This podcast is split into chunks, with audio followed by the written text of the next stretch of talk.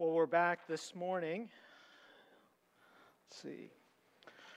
Into Matthew, Matthew's gospel, and we're returning to the God breathed words of Matthew's gospel, where the Holy Spirit, through Matthew, as we've been sharing, and through Matthew's gospel account, has been showing us who Jesus is according to God's word. And though we're a little bit ahead of the birth of Christ in the gospel of Matthew, it's really helpful and fitting to prepare our hearts for Christmas and for the songs that we just sang. Who is Jesus according to God's word? That's something that gets lost, obviously, in the shuffle, not just at Christmas, but really in many church traditions. And Matthew is writing through the power of the Holy Spirit to remind us, to remind the children of God, that according to God's word, Jesus is what we just sang. Jesus is the promised and long awaited Messiah. He's the promised and long awaited Christ. He's the son of David, the son of Abraham.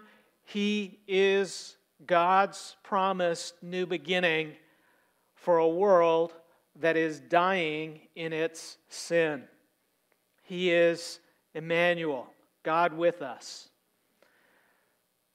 Now we know that and we're familiar with that, and we see it in our Christmas cards that we exchange with one another. We read about it, we sing the songs. But as amazing as that is, and over time, as believers, we get a little desensitized and it loses its wow factor. And that's why we need the power of the Holy Spirit in our lives. As wonderful and as amazing as the gift of Christ is, by the time we get to Matthew chapter 3, God, through Matthew, has shown us that Jesus is a king whom the world is not ready or willing to receive. Jesus is a king who the world is not ready or willing to receive. And this is the testimony of God's word, not just about Joseph, who needs a dream and an angel and someone to speak into his life in order to not divorce his wife. And this is not just true of King Herod, this is also frequently, brothers and sisters, a, testimony about our own hearts, especially at Christmas time. It's especially true about people who frequently have more important things to do, whether it be in ministry or family or fitness or work or our entertainment, be it our TV or our video games, any of those things where we have more important things to do than worry about who Jesus is. And let's be real about that. Okay? All of us, myself together. Okay? How often are we preoccupied and anxious about many things other than who Jesus is and God's promise that He is coming soon? And whether we die or whether He comes, we're going to see Him face to face. It generally speaking, even in church circles, and even as you look at the posts and the blogs of many churches and many pastors, it's not the foremost thing on our mind. Our minds are busy with many other things, and that's especially true during the holiday season. And it shows us how true God's word is about how blinded we can be by our idols, how blinded we can be by our pride, how blinded we can be by our issues and our problems, and ultimately how blinded we can be by our unbelief. Because when we're preoccupied with all of those things, and that's what's keeping us busy, Okay, let's, let's just think for a second. How much time do we take to prepare for the Super Bowl? How much time do we take to prepare for a Christmas or Thanksgiving meal? Compare that with how much time we take to prepare our hearts to be with and come face to face with our Savior and our Lord. Right?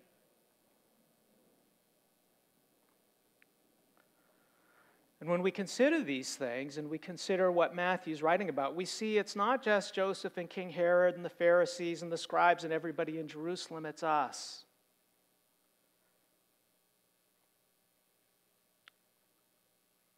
That according to God's word, what we also desperately need for Christmas is not a new sweater, not a new car, not a new Nintendo Switch, not a new video game. What we so desperately need is for God's help to wake us up and to open our eyes and enable us to see what we sang this morning.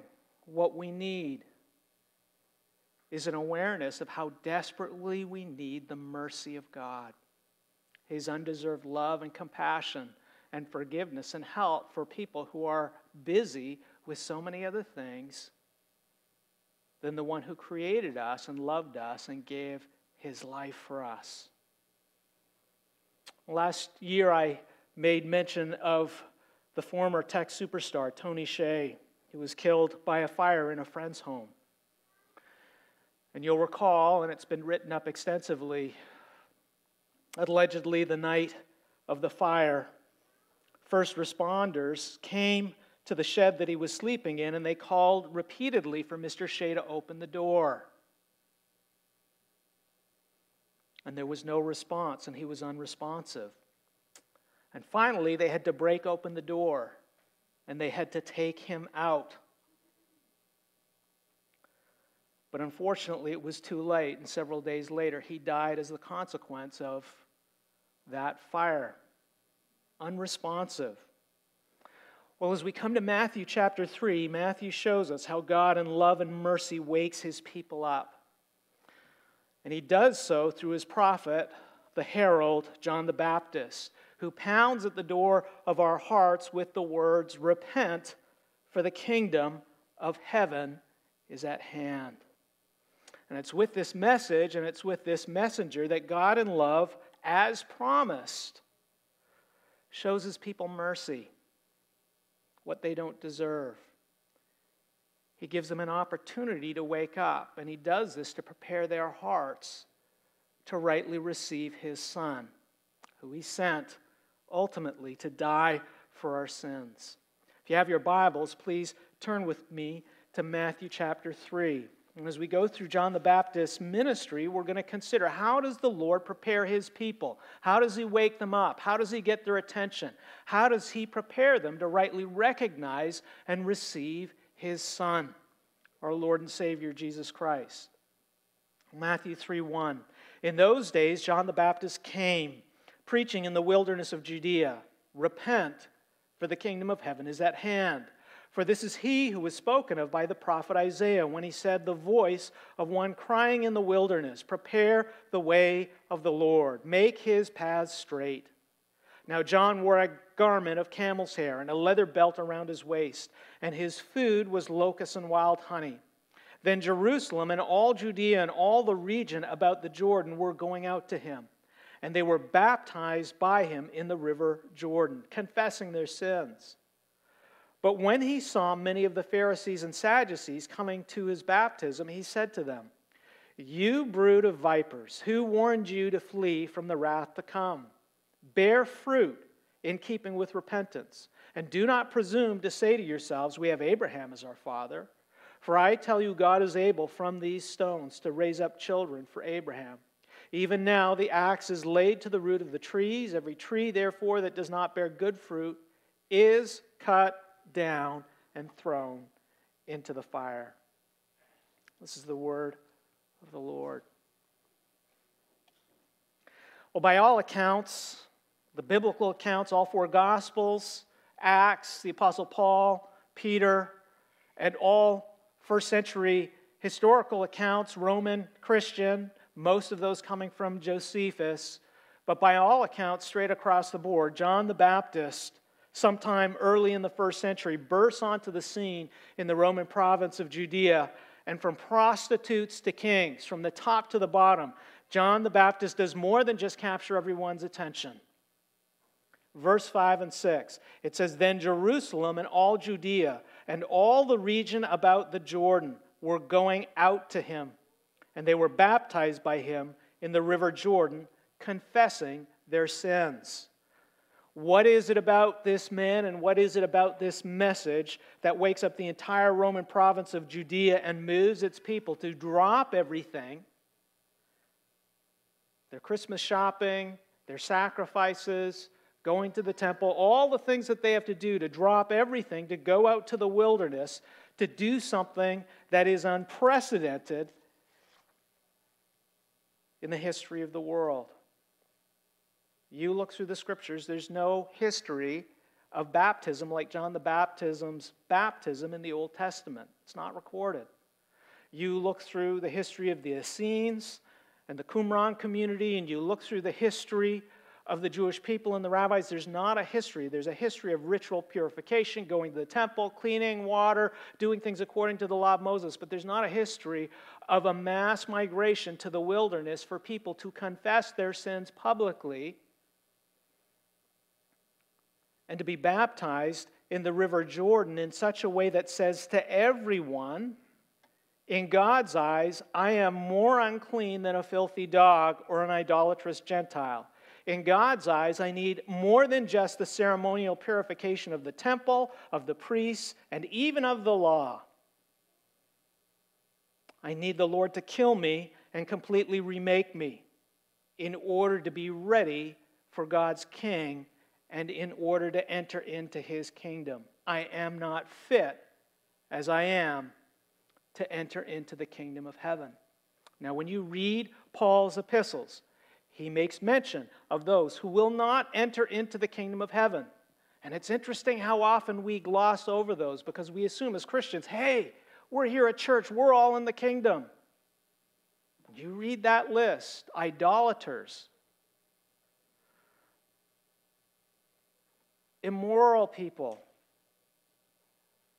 people who are prone to dissension and strife and conflict. And he walks through basically most of the fruits of the flesh as you go through those things. And he says, such as these are not going to inherit the kingdom, such as these are not going to enter in.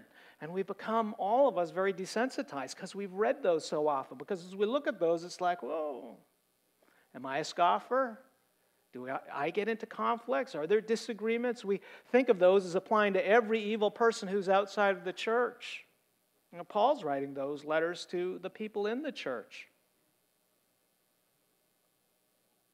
We see that this entire region is coming out and they are begging God for mercy and forgiveness.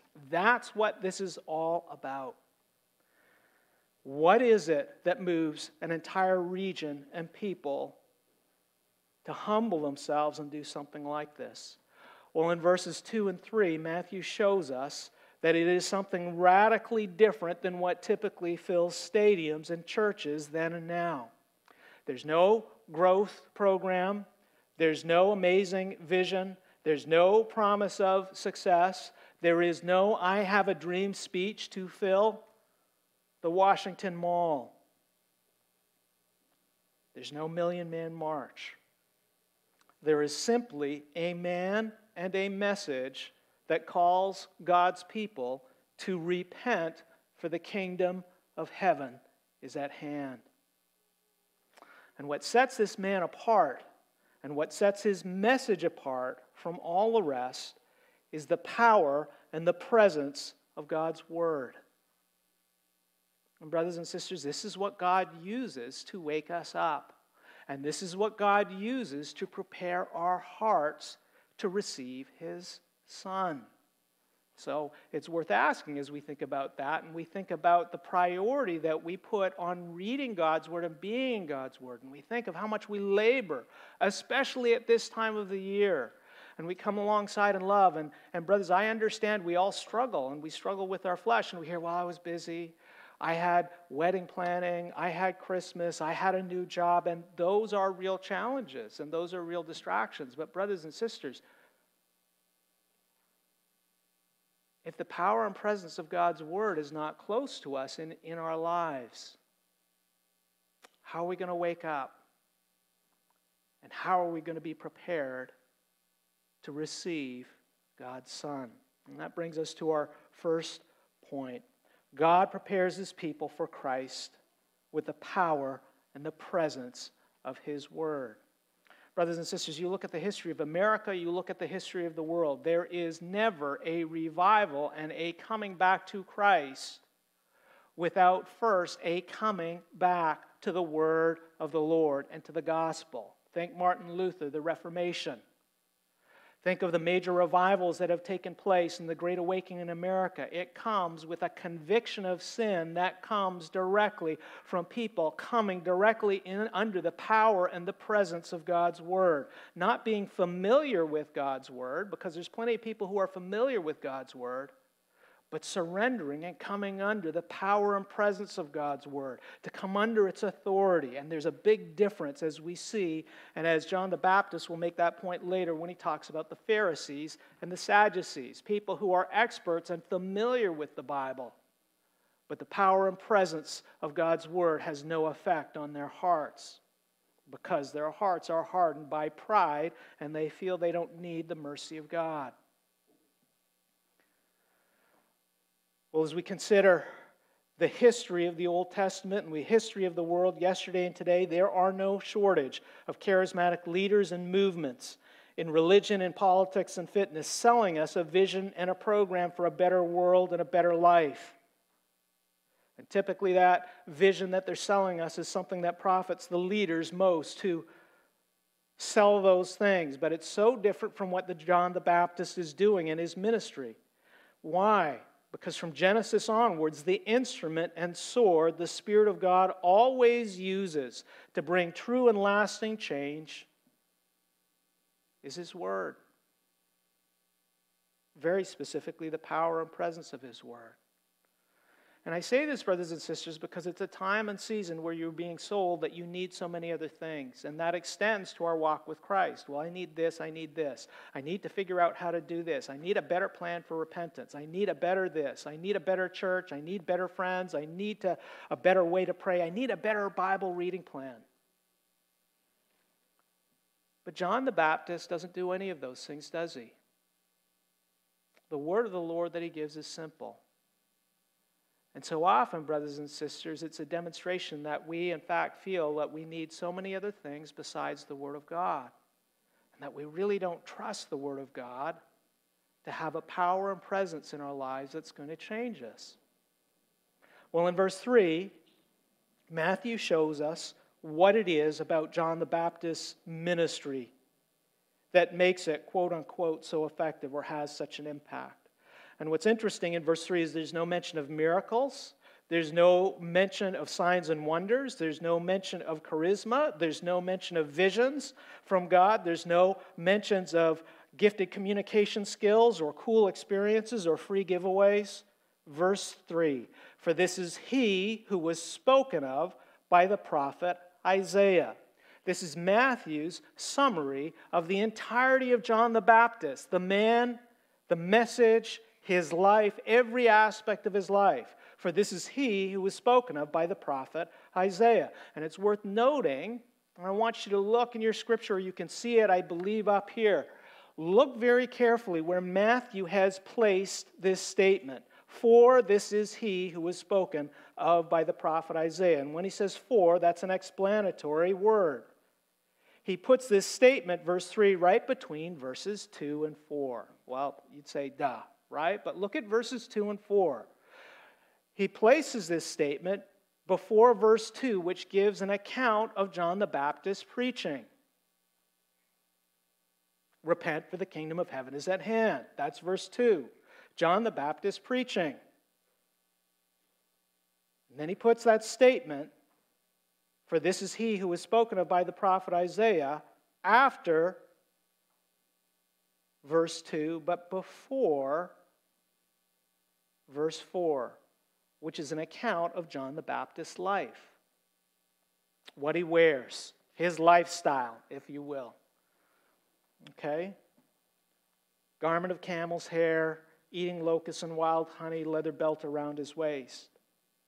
And we see right in between these two verses, connecting John the Baptist preaching and connecting his life and his lifestyle, is this statement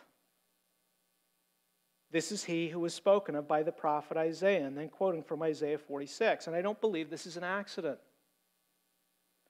I believe Matthew was showing us, he's giving us this sandwich, this sandwich of a person's life where the meat and what's right in the center is the word of the Lord. And he's showing us that what sets apart and ties together both the message and the man is the living presence and power of God's word. Now, you look at all the people who profess to be believers, and you look at all the celebrity pastors and all these great leaders who say they're Christians. And you look at the average person who comes in, and you press close, and you look close, and you look at God's word, and you look at what they say, and invariably you find things where the life does not match up to the profession. But here with John the Baptist, that's not the case. The more people look, the more they dig, the more they follow, the more they see, they realize every aspect of this man's life is tied together by the word of the Lord. New Testament scholar F. F. Bruce says, The multitudes which flocked to the Jordan Valley to hear him from all parts of Palestine did so because men recognized in his preaching a note of authority, the like of which had not been heard in Israel for centuries. And when F. F. Bruce is talking about an authority that had not been heard in Israel for centuries, he's making reference to the Old Testament prophets Isaiah, Jeremiah, Ezekiel, Zechariah, Malachi, Malachi, if you will. Brothers and sisters, there's no shortage of Bible experts, and there's no shortage of gifted leaders.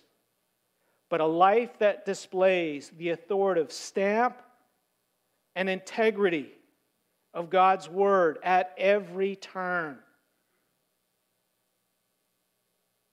That, brothers and sisters, is a work of God and not man. How's your lifestyle? Does it match your profession of faith? That you belong to Christ, that you're a saint, that you're a holy one? When people were around John the Baptist, they could hear and feel and see the presence and the power and the authority of God's Word. And they recognized and saw here is a man who has walked right off the pages of the Old Testament. It's why Matthew says in verse 3 this is he. Not this is what he was like, this is what he did. This is he who was spoken of by the prophet Isaiah. And Matthew is making it very clear, as Jesus does in Matthew, in Matthew 11 9. John the Baptist is more than a prophet. That's what Jesus says. John the Baptist is more than a prophet. John the Baptist is literally the voice of Isaiah 46 come to life. He is the fulfillment of God's promise. He is the voice of one crying in the wilderness, Prepare the way of the Lord, make his paths straight. And the reason all of Judea is rushing out to the wilderness to confess their sins and be baptized is they recognize in John the Baptist the voice of the Lord. And it freaks them out. They are saying, and they are thinking, and they are seeing this is what our parents raised us. These are things that maybe we thought were myths or stories, and it's coming alive and it's a reality here on our doorstep. We had better pay attention. They are freaked out. And this brings us to our second point for this morning. God's word shows us our desperate need for the fear of faith. God's word shows us our desperate need for the fear of faith. These people are going out because they are afraid, they are terrified, they are scared. Now, there's no shortage of hellfire and brimstone preachers who try to scare and manipulate people with fear. But John the Baptist is something very different.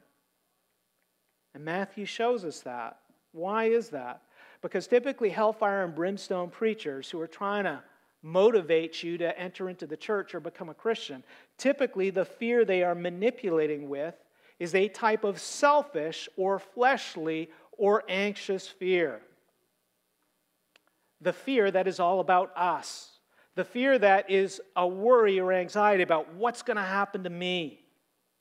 If I don't do A, B, C, D, or E, if I don't step up, if I don't do this or that, my life is going to be worse or my life is going to be difficult. It's typically what Asian parents use, right? To motivate their kids to behave well and to get good grades. If you don't, if you don't do it, if you don't study, if you're out partying with your friends, you're never going to get into a good college, and then you're never going to get a good career, and you're going to be a bum for the rest of your life, right? Well, sadly, the church and many in the church have used that because it's pragmatic and it's effective in the short term. But we see long term what it does to our children is it just breeds bitterness and resentment. And that at the end of the day, it's just a manipulation that just promotes anxiety and fear because our focus in that type of fear is all about who? It's all about me. It's all about me. Well, the fear that we are seeing in some, not everybody, in some who are coming out to John the Baptist baptism is the fear of faith or the fear of the Lord. And that's something that is very, very different. And we have a definition here. The fear of faith or the fear of the Lord is the overwhelming awe and appreciation for who God is according to His Word. It's an overwhelming awe and appreciation for who God is according to His Word. Those who have this fear, the fear of faith, the fear of the Lord, when you go through Isaiah, when you go through John at the end in the Revelation. And Michael Reeves, the theologian, makes the point that these words and definitions do not do justice to what the fear of the Lord is. But what we do see is they tremble and shake and as they fall down, they are overwhelmed by the proximity and the appreciation, every aspect of how great God is. What's the focus of that fear, brothers and sisters?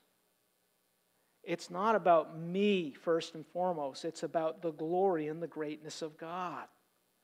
And so it's completely different than that selfish and manipulative fear where people shout that you're going to hell, you're going to hell, and gets people to come forward, and then there's no change, and there's only more anxiety. Am I right with God? Am I right with God? Am I right with God? But when God appears and He comes close, you know exactly where you stand.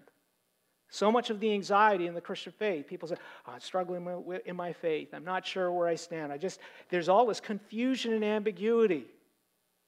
What's the remedy? When God shows up, when the power and presence of His Word comes near, and when we see and we believe and we appreciate the greatness of God, there is no ambiguity of where we stand with the Lord. That's Isaiah in Isaiah 6. It's John in Revelation 1. It's an overwhelming and appreciation for who God is according to His Word that in turn leads to a fear of offending and grieving God. The object of this fear is God, not what happens to me first. And it comes from believing God's word. Sinclair Ferguson, in that Advent devotional, we handed it out. And if you didn't get one last week, there is one at the guest table at the back for you. I do read what I hand out. Sinclair Ferguson describes this fear as a reluctance to do anything that would grieve the Lord. It is the desire to live under God's smile and to avoid anything that would cause God to frown. It does not include a fear that is totally preoccupied with taking care of me. Does it include a fear of God's wrath against sin? Yes, it does.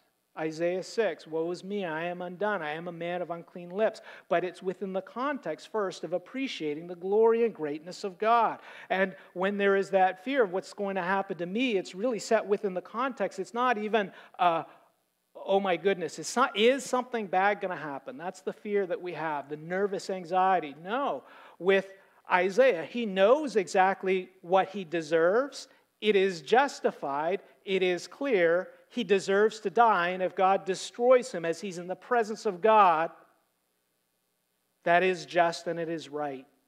It's very, very clear. There's no ambiguity. And when there is anger and wrath that comes for a sinner, that fear is demonstrated in an admission that it is just and right and fitting. Such fear, Sinclair Ferguson writes, is a mark of God's grace. Such fear is a mark of God's grace, where God and love has drawn near, and where faith reigns over our heart and our mind and our feelings. Most first century Jews living in Judea knew enough of the scriptures and they knew enough of Isaiah 40 to realize that if God had begun to fulfill the first part of Isaiah 40, if John the Baptist was indeed the voice of Isaiah 46, then what? Have a look at Isaiah 40, verse 10. After Isaiah 46, Isaiah 40:10. Behold your God. Behold, the Lord God comes with might, and his arm rules for him. Behold, his reward is with him, and his recompense before him.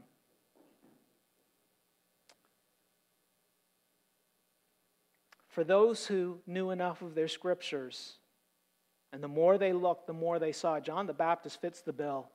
Ezekiel, Zechariah, Malachi, Isaiah, Isaiah 40 fits, fits, fits, fits. If this indeed is the voice that is crying in the wilderness, prepare and make straight the paths of the Lord. They were able to connect the dots. If this is Isaiah 46, then Isaiah 40:10 is coming. And God is not far away.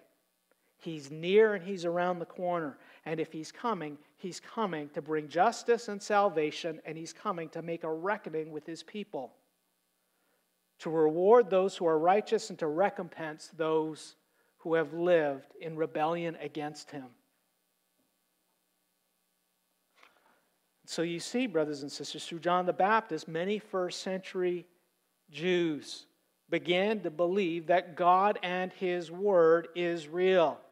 They began to believe through the ministry of John the Baptist that God keeps His promises, all of them. And they began to believe that the Lord was not far away. In fact, He was very near. And the nearer God got through the ministry of John the Baptist's ministry, the less ambiguity there was about where they stood before the Lord.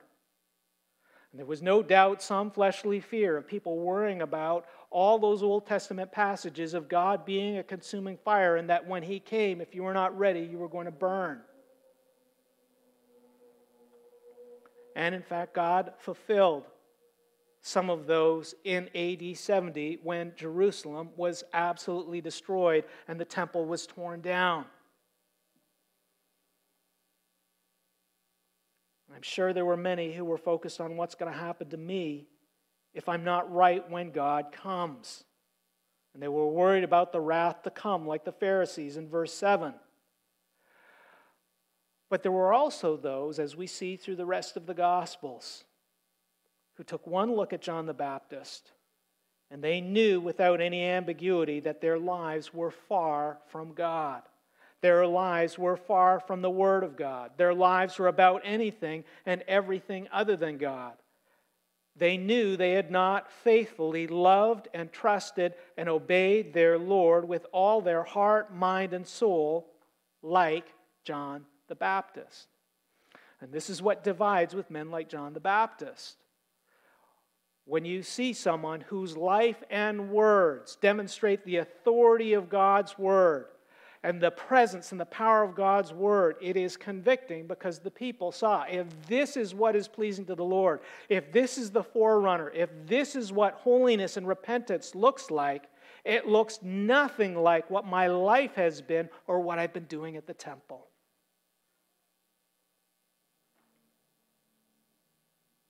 And in response, by faith in God and His Word.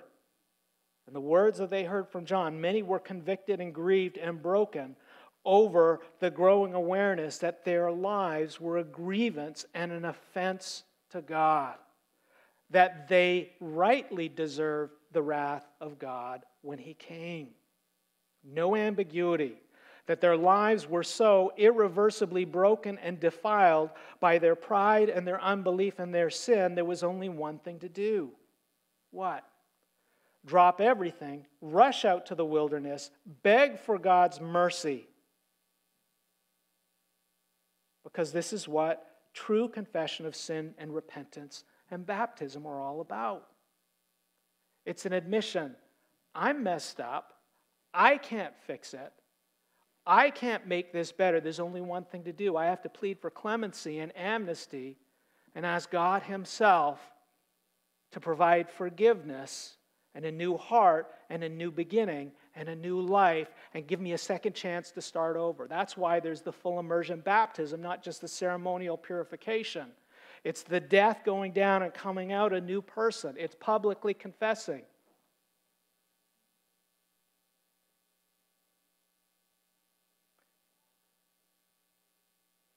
Brothers and sisters, we'll never appreciate the mercy of God that we sang about, and we'll never desire it or want it unless we have the fear of faith and appreciation of who God truly is, and that He keeps His word, and that He is near and not far away. As long as we think God is far away and He isn't coming anytime soon, whatever I look at on my computer, whatever I say to my wife, whatever I do with my kids, whatever I do when nobody's looking, it don't matter. And this brings us to our final point this morning. The fear of faith shows us our desperate need for God's mercy. The fear of faith shows us our desperate need for God's mercy. People sometimes tell me, well, I'm kind of afraid. And many times you know, I wonder, well, is this the fear of faith or is this just a fear about you? Are you really afraid enough? Do you really see and appreciate how great God is and how close He is and how the eyes of the Lord are everywhere watching over good and evil? And when we have an awareness of that, brothers and sisters, it's not like 1984, some evil government watching your every move on, on some camera somewhere. It's actually a gift of God's love. The reason people rejoice in this fear is because as you go through the Old Testament and the New Testament, God shows himself to be a gracious and merciful God whose steadfast love endures forever. You see that throughout the Psalms. David says, What do I rejoice in? It's not his circumstance or his situation. I rejoice that God is just, that God is good, and that his steadfast love endures forever. And this is why God in love sends John the Baptist to show God's people their desperate need for His mercy, the only thing that can fix their problem.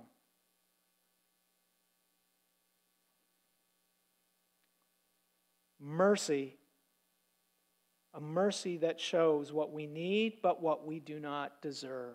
Well, what is mercy? It's the aspect of God's glory, it's an attribute of God. And it's demonstrated early on in the Pentateuch in Exodus 33 19. God shows Moses his glory, and it says, And he said, I will make all my goodness pass before you, and I will proclaim before you my name, the Lord. And I will be gracious to whom I will be gracious, and I will show mercy on whom I will show mercy. So we see that the mercy of the Lord is the aspect of God's holy love and his glory that is expressed through undeserved compassion forgiveness, and care for undeserving sinners. The mercy of the Lord is an expression of God's holy love and glory that is expressed through undeserved compassion, forgiveness, and care for undeserving sinners. As we come to the New Testament, Jesus shows us what this is. He gives us a lesson in mercy because even though it's throughout the Old Testament, and even though God says, I desire mercy and not sacrifice, right? He makes it known over and over again that the quality that He expects of His people, I want you to be like me. You've received mercy from me, I expect you to give mercy to others. By the time we get to the New Testament, people have forgotten what mercy is. I'll add, as we get to the 21st century, people have forgotten in the church what mercy is. We think mercy is primarily going out and helping homeless folks, and that is. But there's so much more to mercy than just a social gospel and an outreach. That's just a very small sliver because mercy takes into account our sin. And it takes into account the holiness and the righteousness of God. And because it does that, it shows us how costly God's love is. Jesus shows us this in Luke 10 in the parable of the Good Samaritan. It's a parable that you're familiar with, right? You know, some scribe or lawyer comes to Jesus and quizzes him on what the most important commands are, and he makes mention of our passion statement to love God and love your neighbor as yourself. And he wants to press Jesus and says, Well, who's my neighbor? And the discussion really is about love. What does it mean to love God and love your neighbor? And Jesus tells this parable that we're familiar with the parable of the Good Samaritan. And part of the context uh, in the background of that is that Samaritans were treated as filthy dogs and looked down on by the Jews. They were not allowed to come near the Jews. They were not allowed to come into the temple. They were filthy and unclean. Religious Jews wouldn't even touch them when they had to go to the temple. They took the long way around. And in return, Samaritans were none too pleased when Jews showed up. Samaritans were people who were treated terribly by Jews. And yet there's this parable of this Jewish man who gets beaten up and he's lying almost lifeless on the ground, and the priest and the Levite and everybody passes, and the only person who comes and shows compassion is a Samaritan. A Samaritan showing compassion for someone whose race and group have spat upon him, treated him as a filthy dog, disrespected him, probably not let members of his family come through their territory. And yet, so undeserved, right? It is this Samaritan who shows compassion and shows care and take this per- person to a place where he pays out of his own pocket, pays the cost to restore this beaten man to wholeness. And when Jesus asks the person, the scribe at the end, who is it who was a neighbor?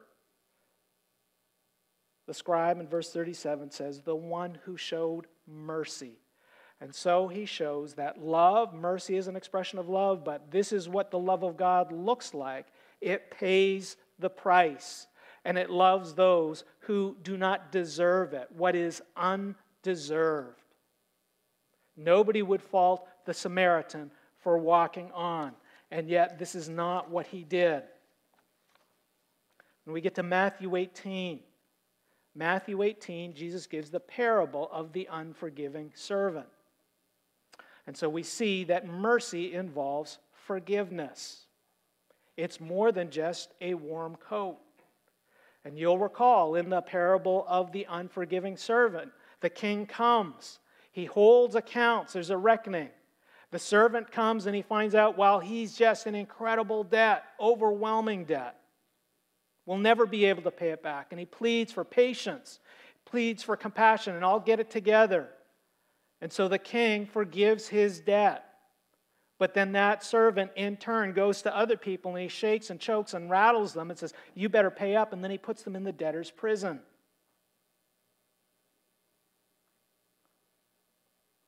In verse 32, then his master summoned him and said to him, You wicked servant, I forgive you all that debt because you pleaded with me. Undeserved forgiveness that pays the cost not cheap grace. And should not you have had mercy on your fellow servant as I had mercy on you? So he shows what mercy is, is everything that's preceded beforehand that the king has shown, but this unforgiving servant has not shown. Compassion, patience, forgiveness, a new start, all of it with the end of restoring a relationship and making a person whole. so that this servant could go on being a servant of the king rather than being thrown into jail. It's about the restoration of a relationship. Brothers and sisters, when we beg for mercy, we are begging for undeserved compassion, undeserved patience, undeserved forgiveness. I'm getting what I deserve. This is just, and if you do absolutely nothing for me, that's just and fair. But it's also begging for our relationship to be restored against someone we have offended. And it's an affirmation that we are undeserving, we are unworthy, and we are incapable of making things right. That's why we need the offended party to pay the bill. I need someone else to pay the price. I need someone else to make things right.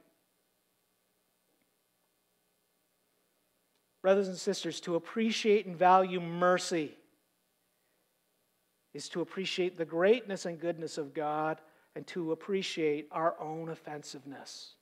To show mercy to others is to appreciate the mercy that God has shown us.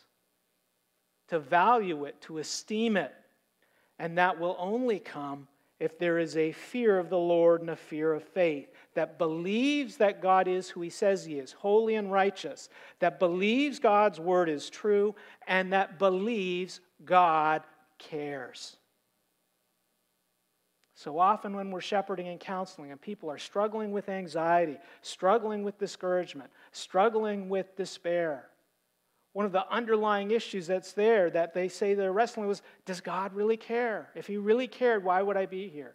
If He really cared, why am I still single? If He really cared, why am I in this job? If He really cared, why is my job hard? Why is my marriage hard? Why is my life hard? Just show me what I need to do to make this all better. But, brothers and sisters, when the word of the Lord comes and the Spirit comes and He brings that sword that cuts us to the marrow and bone, He begins to expose our heart and He shows, look, the problem's not with God, the problem's with us. We don't want to believe God's word, which He makes plain and clear. We don't want to believe that He's true and He means what He says He does. We don't want to believe that there is a cross before glorification. We don't want to believe that it cost Him His Son. We don't want to believe that we can't fix this ourselves and we're indebted to Him and we need His mercy desperately. Brothers and sisters, this is what baptism and repentance and the confession of sin are all about. Not infrequently, when we shepherd people and we go through different things, people will say, Yeah, I'm repenting. It's a little bit better. I don't do A, B, C, D, and E as much as I did last month. Brothers and sisters, that, that's not repentance. That's not a fear that the Lord is present. That's not a belief that God cares. That's not a belief that Christ sent his Son to die.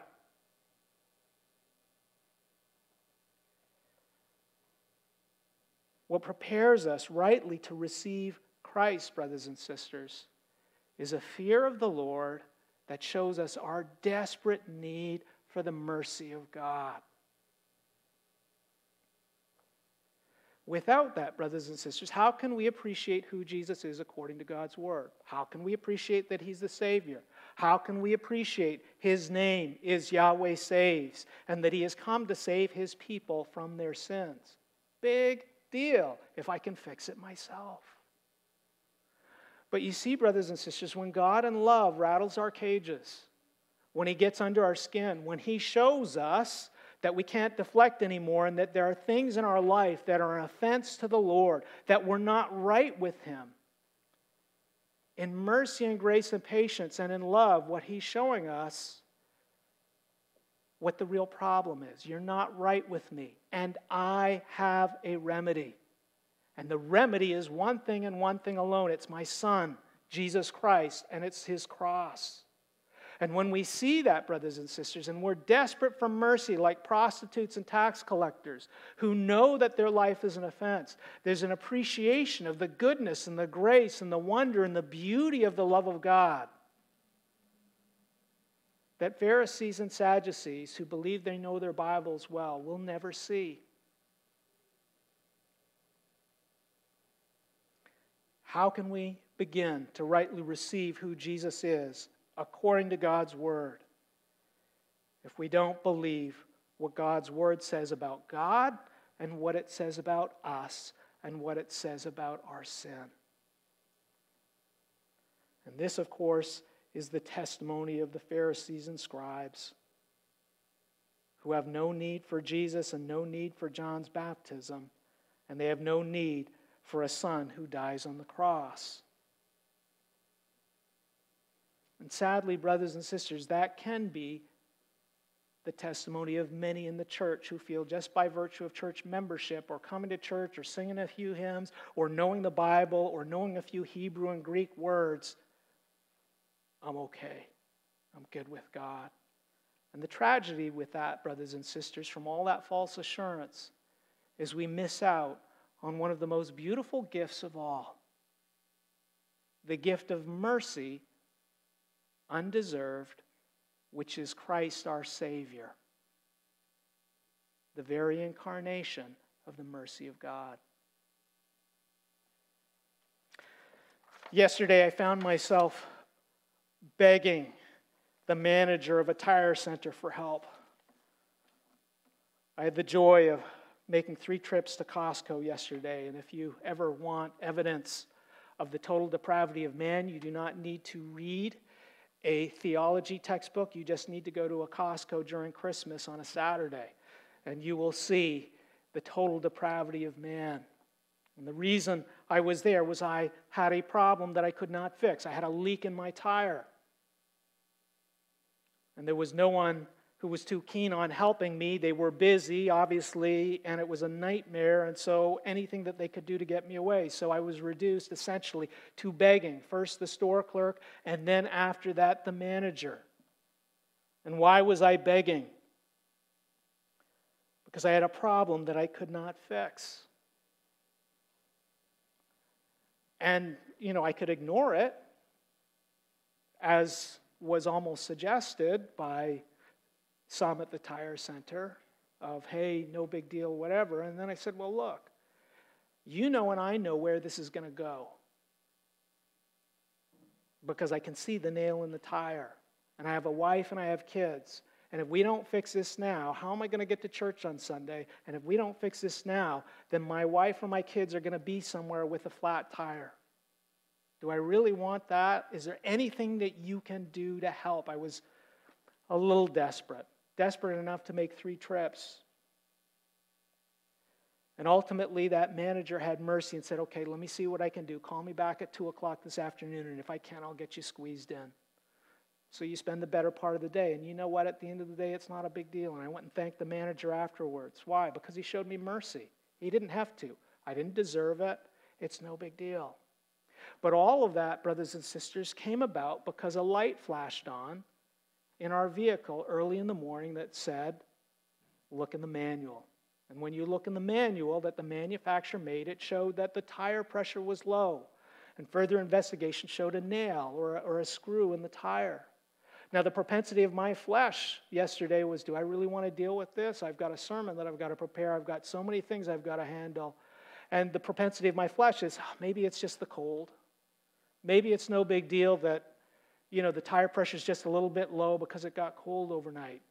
We'll get it figured out. We'll deal with it later.